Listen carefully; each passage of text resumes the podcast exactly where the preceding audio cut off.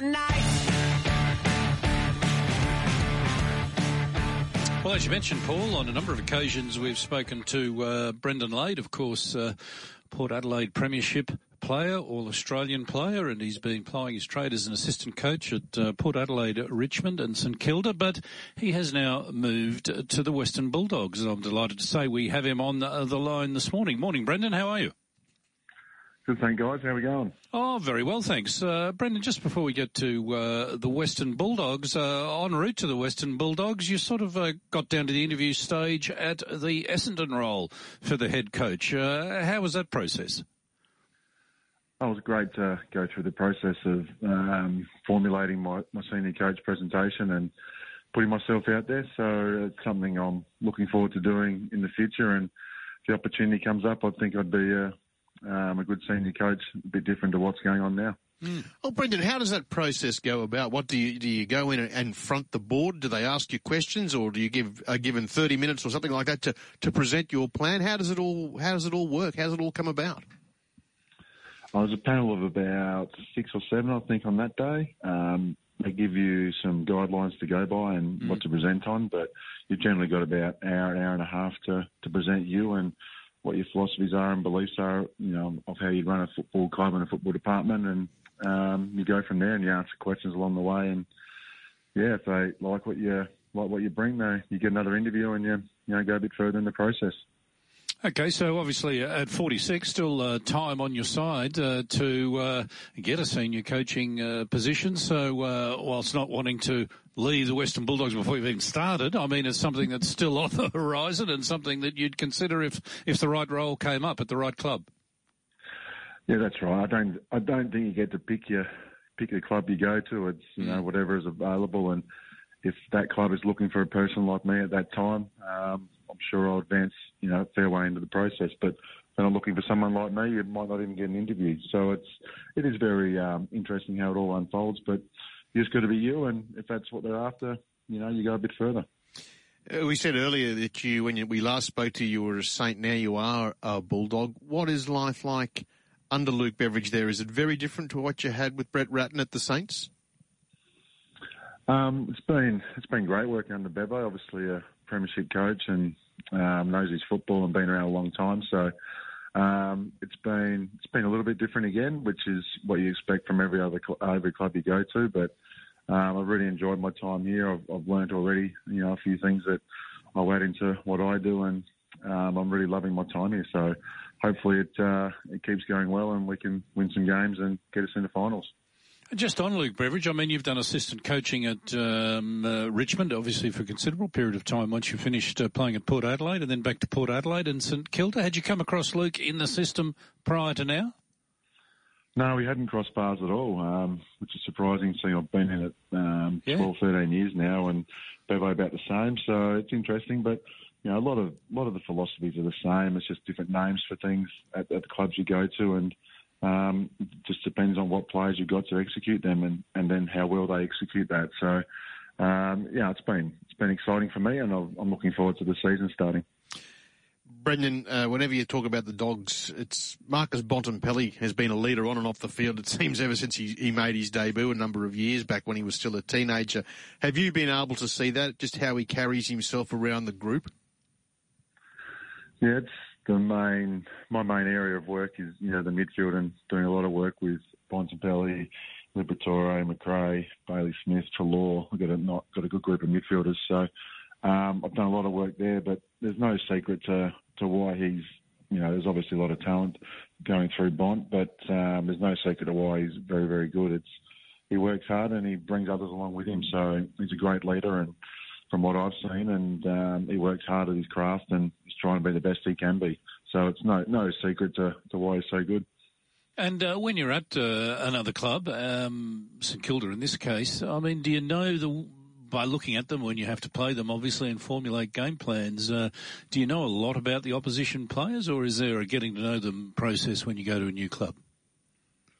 Oh, you don't know them personally, but um, but you do know how they play a little bit and you know, you probably notice their strengths more when you're not at the football club, and when you get to the football club, you're trying to work on, you know, their strengths as well, but you know what they can improve on as well. So that's that's always um, interesting when you go into a new club because some coaches there already formulated ideas on what they can and can't do, and you come in with you know fresh eyes and you know we worry about this when we play the bull. We used to worry about this when we played the Bulldogs. Mm. So um, just to remind everyone of what their strengths are again, and uh, hopefully go down that path a bit more. You play North Melbourne in round one, which is still a couple of weeks away. A lot of clubs were involved in those match simulations last week. You were one of two that chose not to. So, what was the thinking behind that, Brendan? Was it basically you just wanted to have intra, more intra club games and keep it amongst yourselves? Yeah, it was just a build we agreed on as a as a football club and football department that we you know we're going to build this way and just have one game leading in. And uh, in saying that, we've been doing some match simulation since before Christmas. So. Um, you know, we've had 20 or 30 minutes before Christmas, so we've been doing it every week since then, and um, I think we've done a lot time will tell. We play North Melbourne this weekend on Saturday. I got that wrong because it's it's Melbourne in round one, isn't it? Melbourne in round one and yep. North Melbourne this weekend. Yes. Yeah, Melbourne and then Melbourne in round one. So we got a good building this week. North Melbourne were you know improved last week against Richmond under under Clarkson, which was expected, and um, expecting a really solid hit out, and hopefully we can see what really works for us, and if we need to improve anything leading into round one against Melbourne. Uh, you mentioned there that uh, your role at the Western Bulldogs uh, was uh, midfield. I mean, was that what you were doing uh, at St Kilda, or is that a newish role for you as well? No, at St Kilda, I had a different role every year. I went from um, midfield to forwards to midfield to forwards. So um, I was yeah flung around a little bit, which yeah. is which is hard being an assistant coach because you like to get into a line and, and develop those relationships so and those bonds so you can um, you know give that honest feedback when you need to, and when you're sort of in and out of lines, you you know your your relationships can fall away a little bit with those people. But hopefully, I can stay in this line for a while and you know build build strong relationships to you know gar- garnish some really good um, um, results from the, the midfielders I'm working with. You were actually the head coach for a, a game or two, were you not during COVID times? Yeah, I'd be one of the only coaches at 100% win win ratio, so I might not coach again. Oh, I hope you mentioned that to Essendon when you uh, when you interviewed Brendan. Maybe that should be my front page. well, I'd say your only page. That's all you need to put down, and you're in. I might just walk in and put that up on yeah, the screen and walk right. out. You obviously, when you were there with the, the Saints, you formed a really tight bond with Brett Ratten, especially when you had to spend so long away on the Sunshine Coast together in that uh, COVID bubble. You, you, part ways. You both leave St Kilda. Have you been able to catch up with Brett? Because I'd imagine you would have been quite close as friends. Yeah, we are. We're, we're very close. We've caught up two or three times for, for dinner. We go around to his place still now. Um, and he's in North Melbourne now, obviously, so I'll get to catch up with him this weekend and we'll be able to bounce some, you know, midfield ideas off each other. But, um, yeah, it's, it's disappointing for him and, um, you know, the club made that decision at St Kilda to, to go that way. Um, you know, it's just disappointing for him that it happened so late in the season um, when he, you know, couldn't really go and get another job if he wanted to, or you know, explore a bit more. But um, you know, that's that's their call, and they, have been pretty strong to stand by it. And um, good luck to them, and hopefully they go okay. But you know, I'm really supportive of Brett and whatever he wants to do. I hope you don't mind me going off uh, topic here, but uh, we had a listener ring in a few weeks ago saying, uh, "Can't wait! The Kangaroo Island races are underway uh, this weekend. The two week, uh, the two day carnival." I see you were born on Kangaroo Island, and we were looking uh, on the internet and looking at all the attractions of Kangaroo Island. Do you ever get back there, and what's it like? Yeah, I go back every Christmas for for two weeks, okay, um, and spend you know two weeks on the beach basically.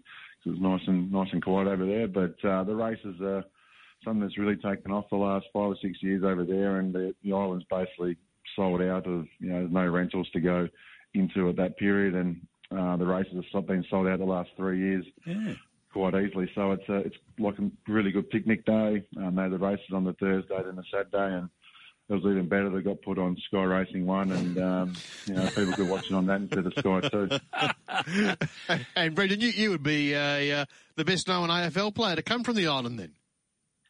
I think I'm the only one still. there's, there's, a, there's a kid that grew, grew up on the island called Montgomery who's um, who's on Essendon's rookie list at the moment. So it'd be interesting to see if he can get there. Hopefully he does. So it's not just me. Is there a an AFL oval there on the island?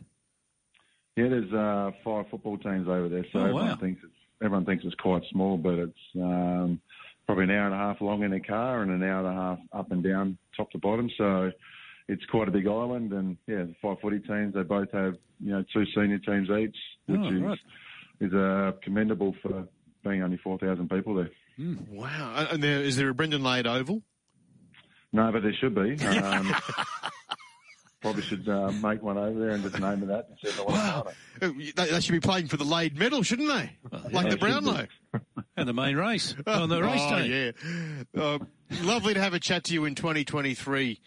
Brendan, uh, all the best with the doggies. They played finals footy this year. Fingers crossed for you. We have the same success. We'll catch up with you again later in the season. Thanks for having me, guys.